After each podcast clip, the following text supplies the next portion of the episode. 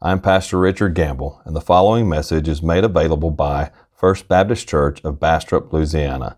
To find out more about First Baptist Bastrop, go to www.firstbastrop.org. That's www.firstbastrop.org.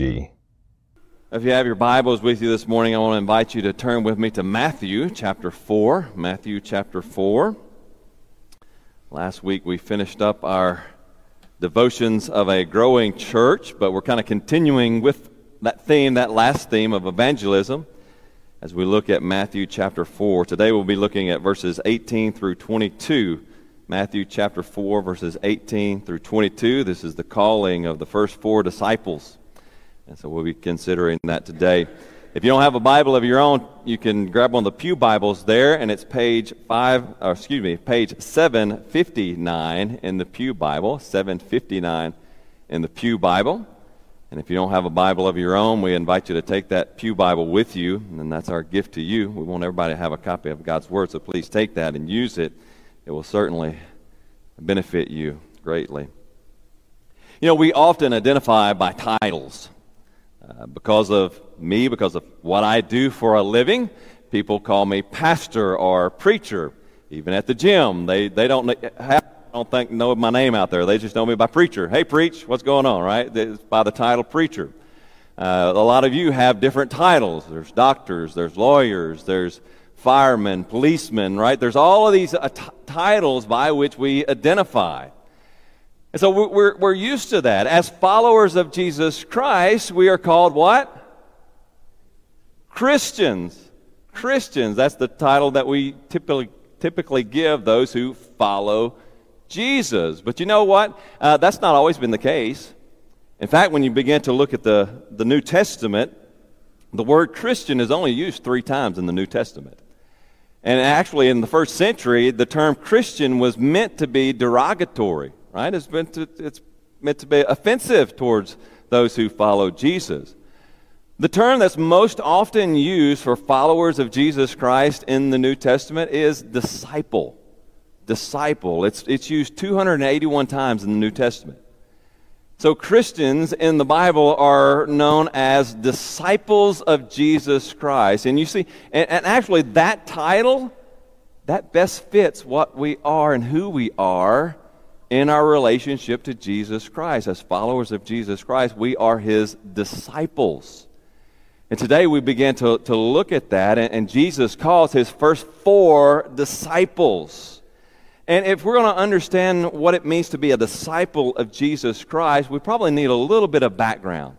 And so let me, let me give you kind of the historical background of a disciple and how that fits. You see, this was very common thing in the first century we don't we're not used to that term. We, kind of in the church we, we hear that name thrown around. We talk about discipling people and being a disciple of jesus. But i'll even wonder do we really know what it means to be a disciple of christ? See we need to understand it in its original context. A disciple in the first century discipleship was all part of their formal education system right? Their, their education system included discipleship so their education, actually, the Hebrews were highly educated. They, they valued education, and so all of them were educated. And so, education for a Hebrew boy and girls, but especially Hebrew boys, uh, it began at the age of five. At the age of five, they would begin their formal education, and they would learn just the basics of, of education. They would learn the three R's, right? Writing, reading, and arithmetic. I've never understood why they call it the three R's. But I guess there's R's in all three names. But it's writing, reading, and arithmetic. They learn writing, reading, and arithmetic. But they also learn the law. And in fact, that was the primary thing, right? That was the, the main focus in their education. So even as they learned to read, they learned to read the law. Even as they learned to write, they learned to write the law. They, they used the Mosaic law, those first five books of the Bible, in their primary education. And so by the age of 10, all Hebrew boys and girls learned how to read, write, and do arithmetic, and they learned the Mosaic law. They, they become pretty pretty versed in the Old Testament law. Now, if you were really smart, right? If you graduated the top of your class at 10 years old, then you would continue on in your religious education and, you would, would uh, go to master all of the Old Testament. So, all of the historical books, all of the, the writings of the prophets. And so, you would continue that education on if you were at the top of your class. Now, if you weren't at the top of your class, that was all right. That was fine. But then you got to go work to work with daddy, right? You went to work with daddy and you learned the family trade. And that's where you were going if you weren't the best and the brightest. Now, if you were the best and the brightest, you continued on. You mastered the Old Testament. And then at about the age of 17, if you really wanted to make religion, religious studies, a part of your career, your livelihood, then you went and you sought out a teacher. You sought out a rabbi. Uh, you would find that man that, that you admired most, like you really liked his teachings and you wanted to follow him, and you would pursue that rabbi. You would go after him. You would go to wherever he was, and the rabbis would usually, they would teach the, the best of the best would teach, of course, at the temple. Others might teach at some of the synagogues, but the very best taught at the temple. And so you would go wherever that teacher was that you wanted to, to follow, you would go and pursue him, and you would sit at his feet, and you would learn from him, and you would ask questions of him, and you'd really want to try to get his attention and show him how smart and how promising you were and if you were really promising, if he, he saw you and you said, he thought, man, this, this guy, he's got it going on. If he saw that you were really promising, then he would invite you to become his disciple. And you would follow him from place to place, and you would do life with him, and you would imitate him. The whole purpose of this is that you would become like your rabbi. You would become like him. And so you would be his disciple until you got smart enough and wise enough that you could kind of go out on your own and become a rabbi yourself. And so that's how the whole idea of discipleship comes about. Disciples pursued their rabbis and then hoped that their rabbis would take notice of them and choose them to follow along with them and learn from them. So that's how they became a disciple. Well, it's in this context then that Jesus goes out and he chooses his first four disciples, and that's what we come to today. And as we, we look at this text, here's what I want us to see today. I want us to see that a disciple of Jesus Christ follows Jesus and makes more disciples. A follower of Jesus Christ, a disciple of Jesus Christ, follows Jesus and makes more disciples. And so we're going to look at this text and we're going to see five characteristics then of Jesus' disciples that's going to point us to this central truth that I want us to understand. So if you found your place there in God's Word, Matthew chapter, chapter 4, starting in verse 18, please stand with me in reverence to the reading of God's holy Word. Now, hear the word of the Lord. While walking by the Sea of Galilee, he saw two brothers, Simon, who is called Peter, and Andrew his brother, casting a net into the sea, for they were fishermen. And he said to them, Follow me, and I will make you fishers of men. And immediately they left their nets and followed him. And going on from there, he, saw two other brothers, James, the son of Zebedee, and John his brother in the boat with Zebedee, their father, mending their nets. And he called to them. And immediately they left the boat and their father and followed him. Let's go to the Lord in prayer. Heavenly Father, we thank you for your holy, inspired, and your inerrant word. And Lord, we just pray that you would write its eternal truth upon our hearts today, Lord. Let us see what it means to be a disciple of Jesus Christ.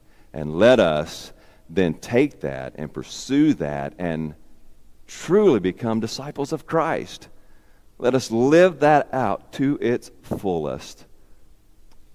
Let us follow Jesus and let us make more disciples. These things I pray in Christ's name. Amen. And you may be seated. So, as we begin to look at our text today, we see the first characteristic of a disciple of Jesus Christ is this disciples are chosen by Christ. Disciples are chosen by Christ. Now, this is a radical thing when you, you think of it in its context, right? When you think about the context of this verse, Jesus is the one who goes out and chooses his disciples.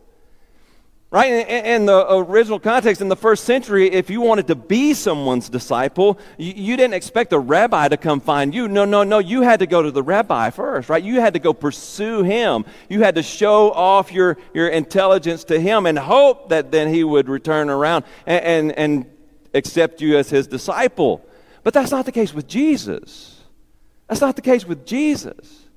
No, these guys are busy about their daily life. They're just going on with life. And Jesus comes and he seeks them, he pursues them, and he calls them to be his disciples. He says, Come and follow me. Jesus chooses his disciples. If you are a disciple of Jesus Christ, it's because Jesus pursued you. He sought you and he made you his disciple. John 15, chapter, uh, chapter 15, verse 16 says this You did not choose me, Jesus says, but I chose you and appointed you that you should go and bear fruit and that your fruit should abide. Man, that's a wonderful truth that Jesus chose you. He pursued you. He sought you to make you his disciple. Now, I can remember as a kid on the playground, uh, you know, we always used to play kickball. That was our thing. We loved to play kickball. And, and so someone had the ball, and, and, usually two people, two of the best players, usually would, would kind of pair up and, and they would begin to choose their teams, right? I'll take this one, I'll take that one. Now, I was never, and especially in, in elementary school, I was not the most athletic. And so I was never the first person chosen. And I was just, I was the one that was sitting back there on the sideline. And I'm like, please, somebody pick me. Pick me. Come on, pick me. Especially if were, it was an odd number, because if it was, a, if, if it was an odd number, somebody was going to have to go sit down and, and watch on the sidelines. You were, weren't going to get picked. And so I was hoping, oh, p- please, please pick me. Have you ever felt that way? But if you're a disciple of Jesus Christ, Jesus chose you. He picked you. You were worthy in His sight. He, he loved you and He sought you. He pursued you. He chose you. And not just that, He chose to make a purpose for your life. He gave you great purpose. He chose you for a reason. He chose you to do something. That's what John says, right? That you should go and bear fruit and that your fruit should abide. He chose you and He has a purpose for your life. I don't care who you are. I don't care how bad your past is. I don't care how much sin you have committed in the past. Jesus loves you and He pursued you and He made you His own even going to Calvary's cross to die on the cross for you, for your sins, to make you His. He chose you to follow Him. Even while you were chasing the world, even while you were living in utter sin, Jesus pursued you to make you His. Disciples of Jesus Christ are chosen by Christ. Second, disciples of Jesus Christ are not the best, but they're the willing. They're not the best, but they are the willing. Notice what the text says. He's going about there and he comes to Simon and Peter, or, or, Simon, who is called Peter, and Andrew, his brother, as they are casting net, their nets into the sea. For they are what? They are fishermen.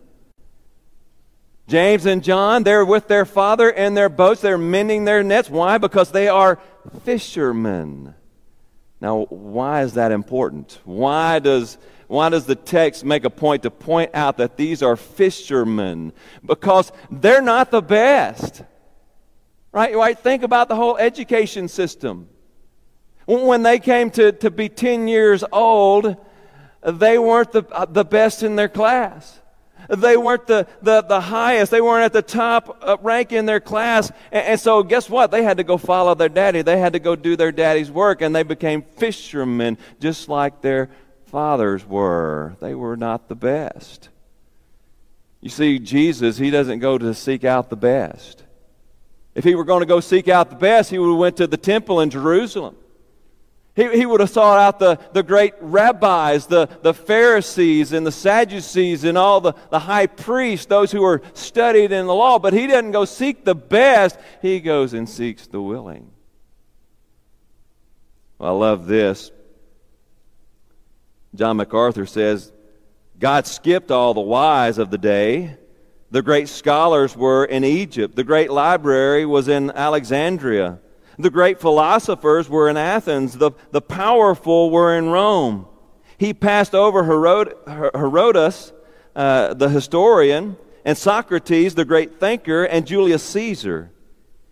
He chose men so ordinary it was comical. No rabbis, no teachers, no religious experts. No, he chose just plain Jane, ordinary men to go out and radically change the world through the gospel of Jesus Christ. See, Jesus doesn't, he doesn't choose the best. He chooses those who are willing. Those who are willing to follow him and become his disciples. That's the way of the Lord. 1 Corinthians chapter 1 verse 27 through 29 Paul says this, but God chose what is foolish in the world to shame the wise. God chose what is weak in the world to shame the strong. God chose what is low and despised in the world, even things that are not, to bring to nothing things that are, so that no human being might boast in the presence of God. Dear Christian, Jesus didn't choose you because you were the best. He didn't choose you because you were the highest in, in, in your class. He chose you because you're willing. You're willing to follow after Him. Jesus chooses the willing. You don't have to be the best. You don't have to be the brightest. You don't have to be the most the best well spoken.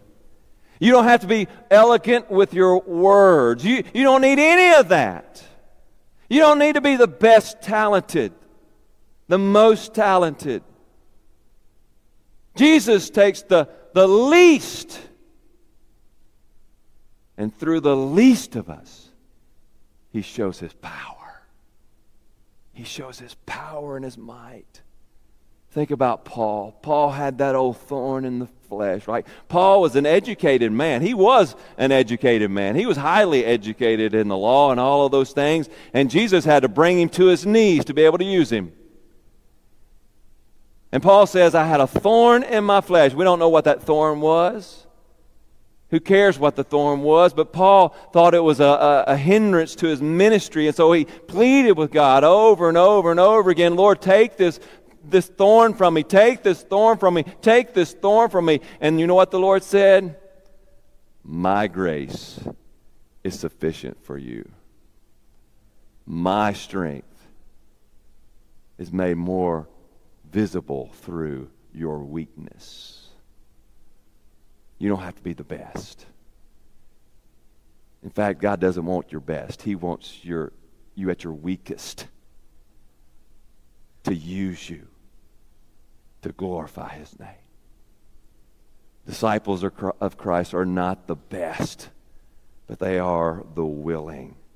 They're the willing. Are you willing, dear Christian? Are you willing to be used by God to make a radical difference in your friends and your neighbors' lives? Disciples are chosen. Disciples are willing. Third, disciples are called primarily to be with Jesus.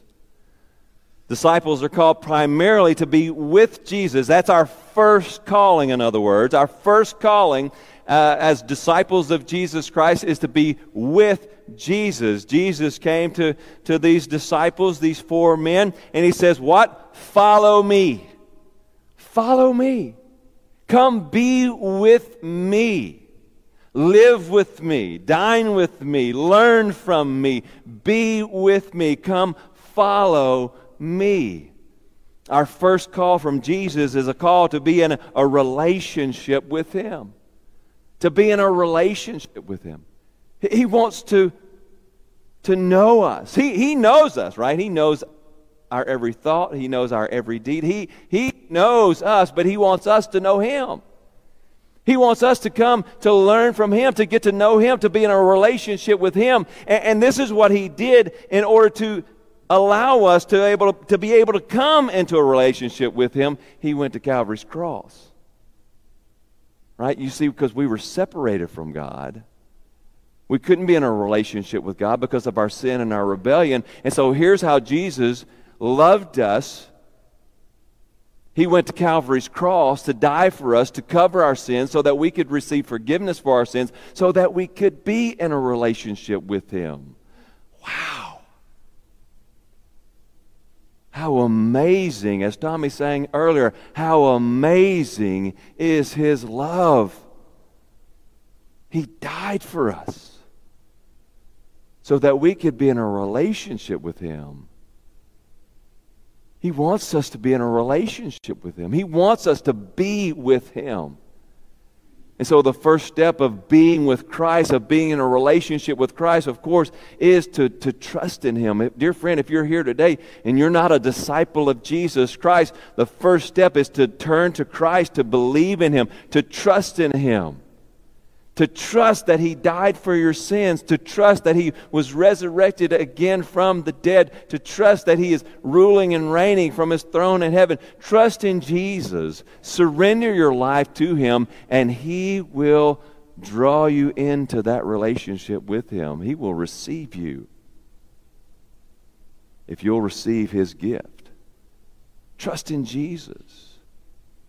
The next step that as we, we enter into this relationship with Jesus is to get to know him. And the way we grow to know Jesus, right? We can't walk with him and talk with him like the four disciples here did, like the 12 did. But how do we learn from Jesus? How do we sit at Jesus' feet and learn from him? Right here. We take up the Bible. We study God's Word. We study God's Word. This is how we sit at the feet of Jesus. We open His Word, we read His Word, we allow His Word to have an impact upon our lives.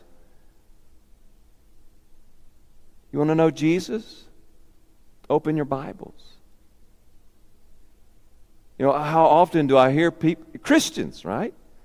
People who claim to be Christians who never open their Bibles. They open it maybe on Sunday when they come to church, but otherwise they never open their Bibles. Well, you're not sitting at the feet of Jesus if you never open your Bible Monday through Saturday. You're not sitting at the feet of Jesus. You're not knowing Him. You're not really in a relationship with Him because relationship takes two way communication. And that means you're, you're talking to, to Christ through prayer, but you're also listening to Christ by reading His Word. Oh, dear friend, Jesus wants you to be with Him. He wants you to be with Him. So open His Word. Study His Word, sit at His feet, and allow Him to change you and transform you through the working of the Holy Spirit in you and through His Word. Disciples are called first, primarily, to be with Jesus. Be with Him. So, disciples are chosen, they're willing, they're with Jesus. And fourth, the disciples must forsake all to follow Jesus. Disciples must forsake all to follow Jesus. Now, think about this Peter, Andrew, James, and John, they're fishermen. That in the first century was a lucrative career. That was a lucrative career. They were making good money as fishermen. I mean, they're providing essential to life for all of the people around them. Uh, that they had a good career going. They had a good thing going. That was a, a sought after career, and it was established. Right, they're coming in. This is the family-owned business, so their business is established. They they have a, a, a good living. There with their fathers in the fishing business. And Jesus says, Come follow me. And they leave their family, they leave their boats, they leave the nets, and they follow after Jesus. You see, disciples must forsake all to follow Christ. That's how discipleship begins, isn't it? Become a follower of Jesus Christ, you must first you must first forsake your way of life, your way of living. That's what we call repentance, isn't it? Repentance. Where you were dead in your trespasses and sins, Paul says in Ephesians chapter 2. You were dead in your trespasses and sins, following the course of this world, following the prince of the power of the air, the spirit that is now at work in the sons of disobedience. You were going this way. You, you were living in sin, chasing after sin, loving sin loving the ways of this world, but you repented. You turned away from that lifestyle and you turned to Jesus. You trust in Jesus. I'm going to follow Jesus. I'm going to do life His way. I'm going to trust in His way of doing things. I'm going to live for Him. You see, we have to forsake that old lifestyle. Let me tell you, friend, I don't care what, where you prayed a prayer. I don't care if it was in a, the greatest revival of Morehouse Parish or, or, where it was. I don't care if you, it was under Billy Graham. I don't care what you did, uh, who you, what you said. If you never have turned away from that old lifestyle, right? If you're still following the ways of this world, if you're still following the prince of the power of the air, if you're still following Satan's ways, you are not a disciple of Jesus Christ. Period. Period.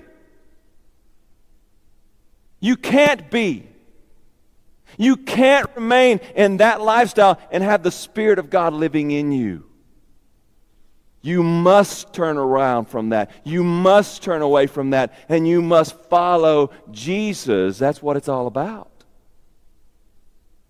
If you're still living in those old patterns of life, if you've not forsaken those old ways of life, if you still love your sin, you're not a follower of Jesus Christ.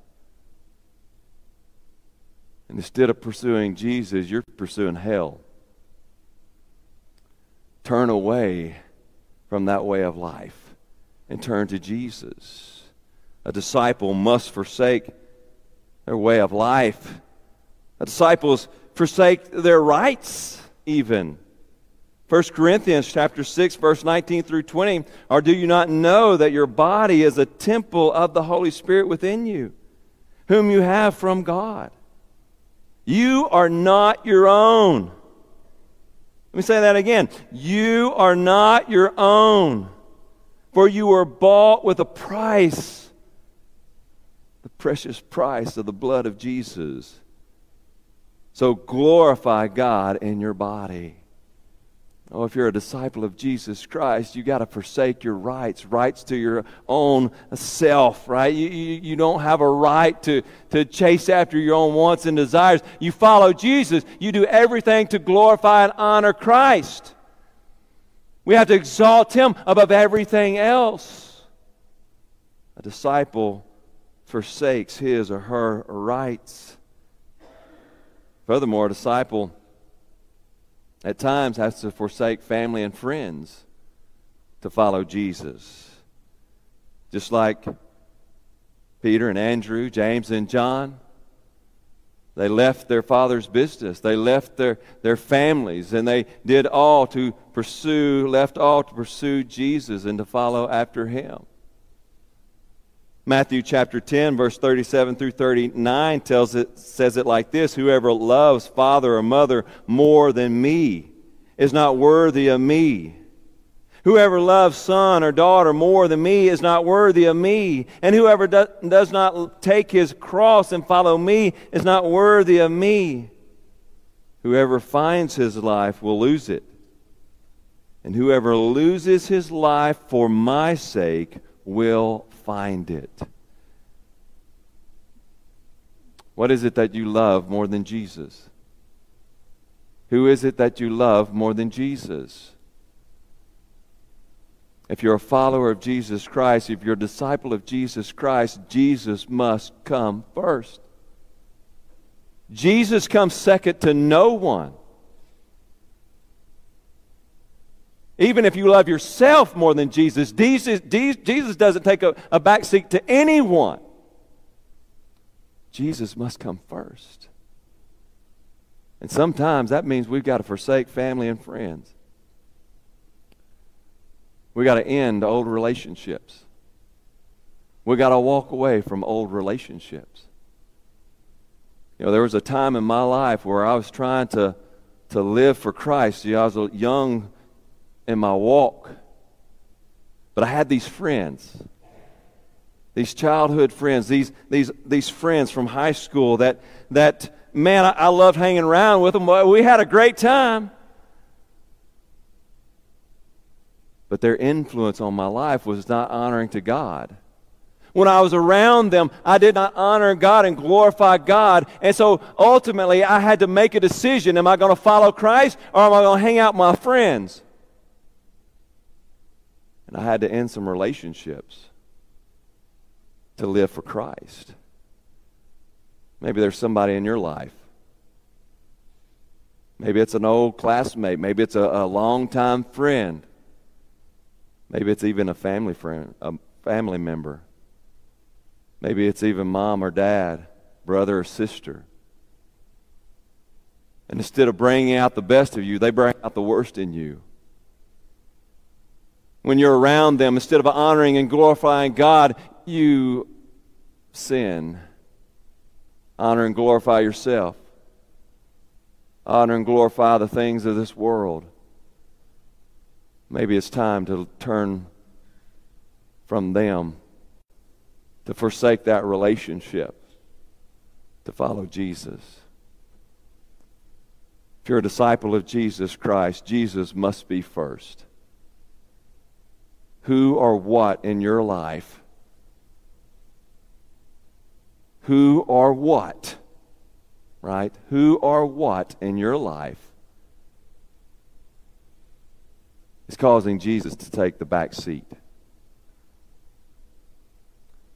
You've got to forsake all to follow Jesus.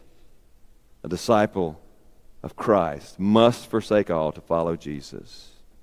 Christ must come before anyone or anything else.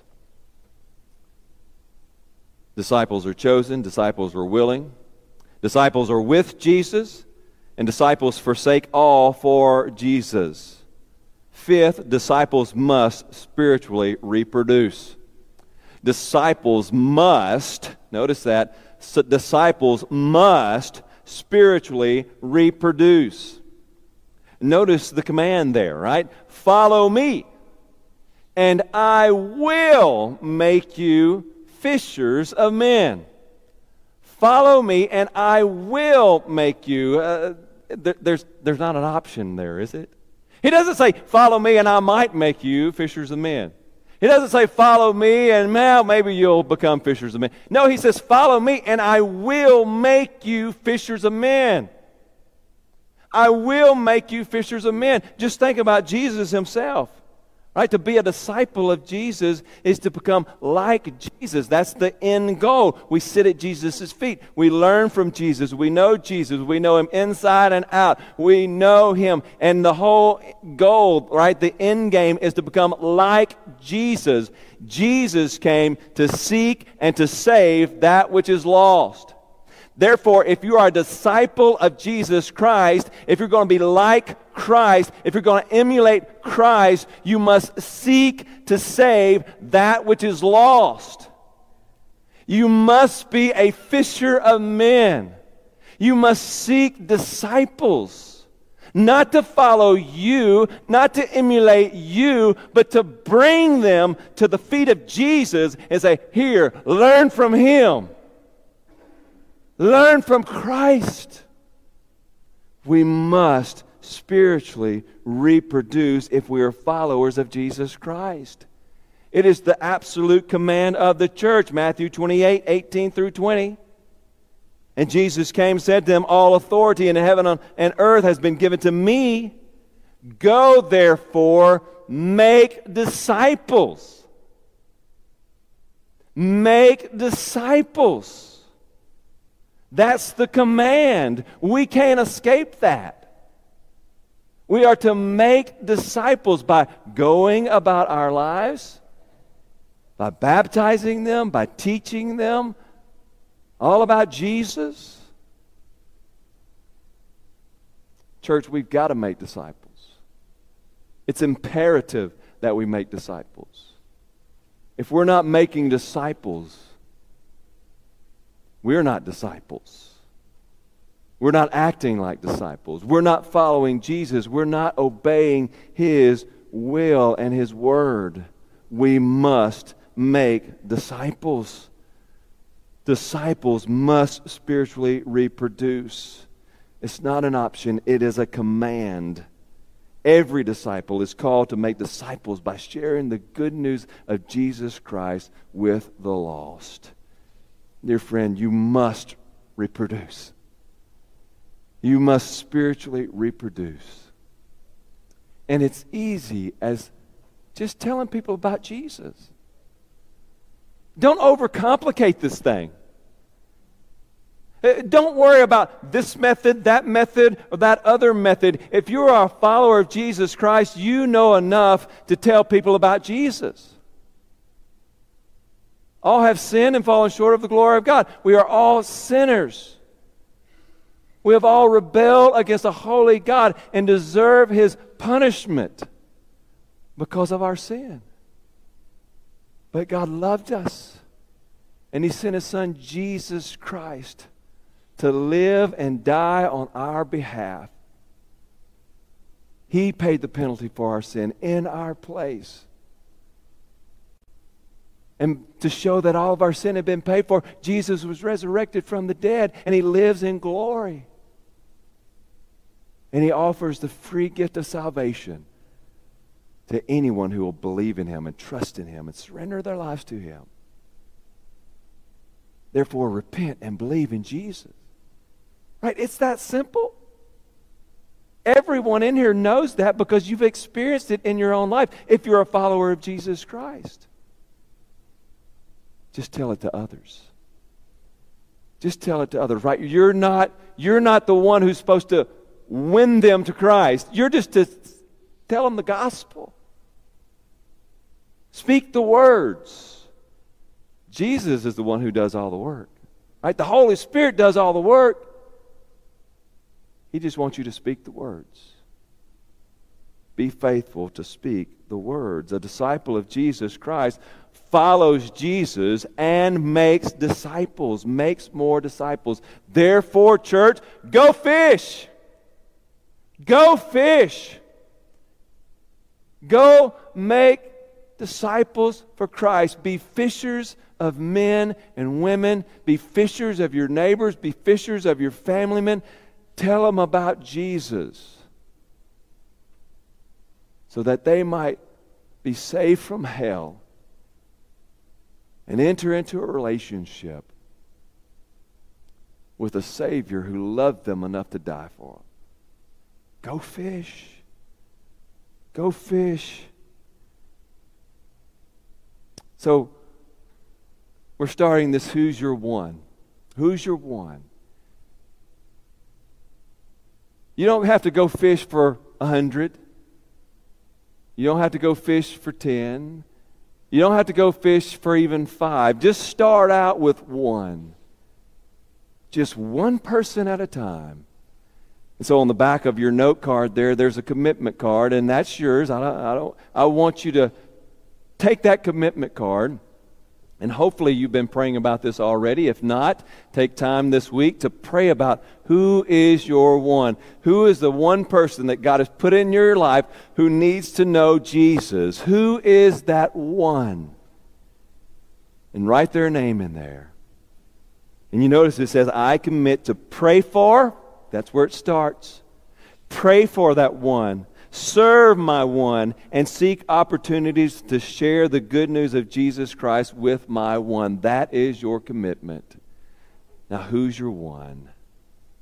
Put their name there, sign it, and use that as a daily reminder to pray for that person and to seek those opportunities wherever they may come. Make a commitment for just one. Just one to bring to Christ. Now, if you're not in a relationship with Christ, there's a reason that you're here, right?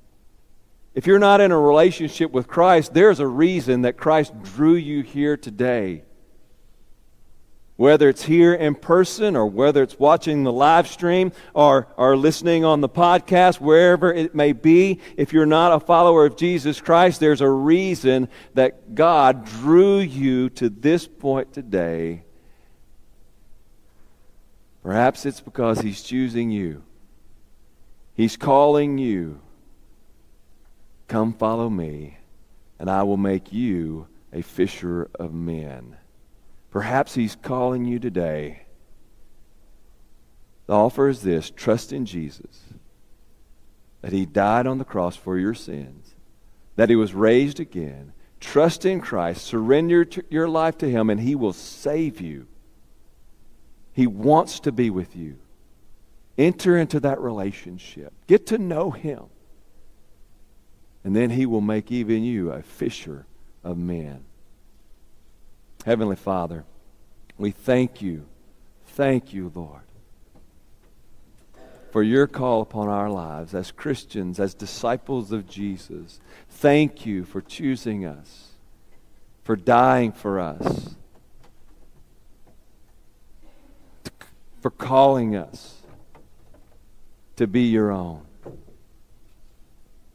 for making us fishers of men. Oh Lord, let us be obedient in that. Oh, let us see the joy in that. Help us, Lord, to go fish, to draw people to know you, to see you, to enter into a relationship with you. And Lord, if there's any today who've never trusted in Christ, they're not disciples. I pray, O oh Lord, that you would pierce their hearts today. Let them see Jesus. Let them draw near to Jesus, trust in him, and become a disciple of Christ, even in this moment. These things I pray in Christ's name. Amen.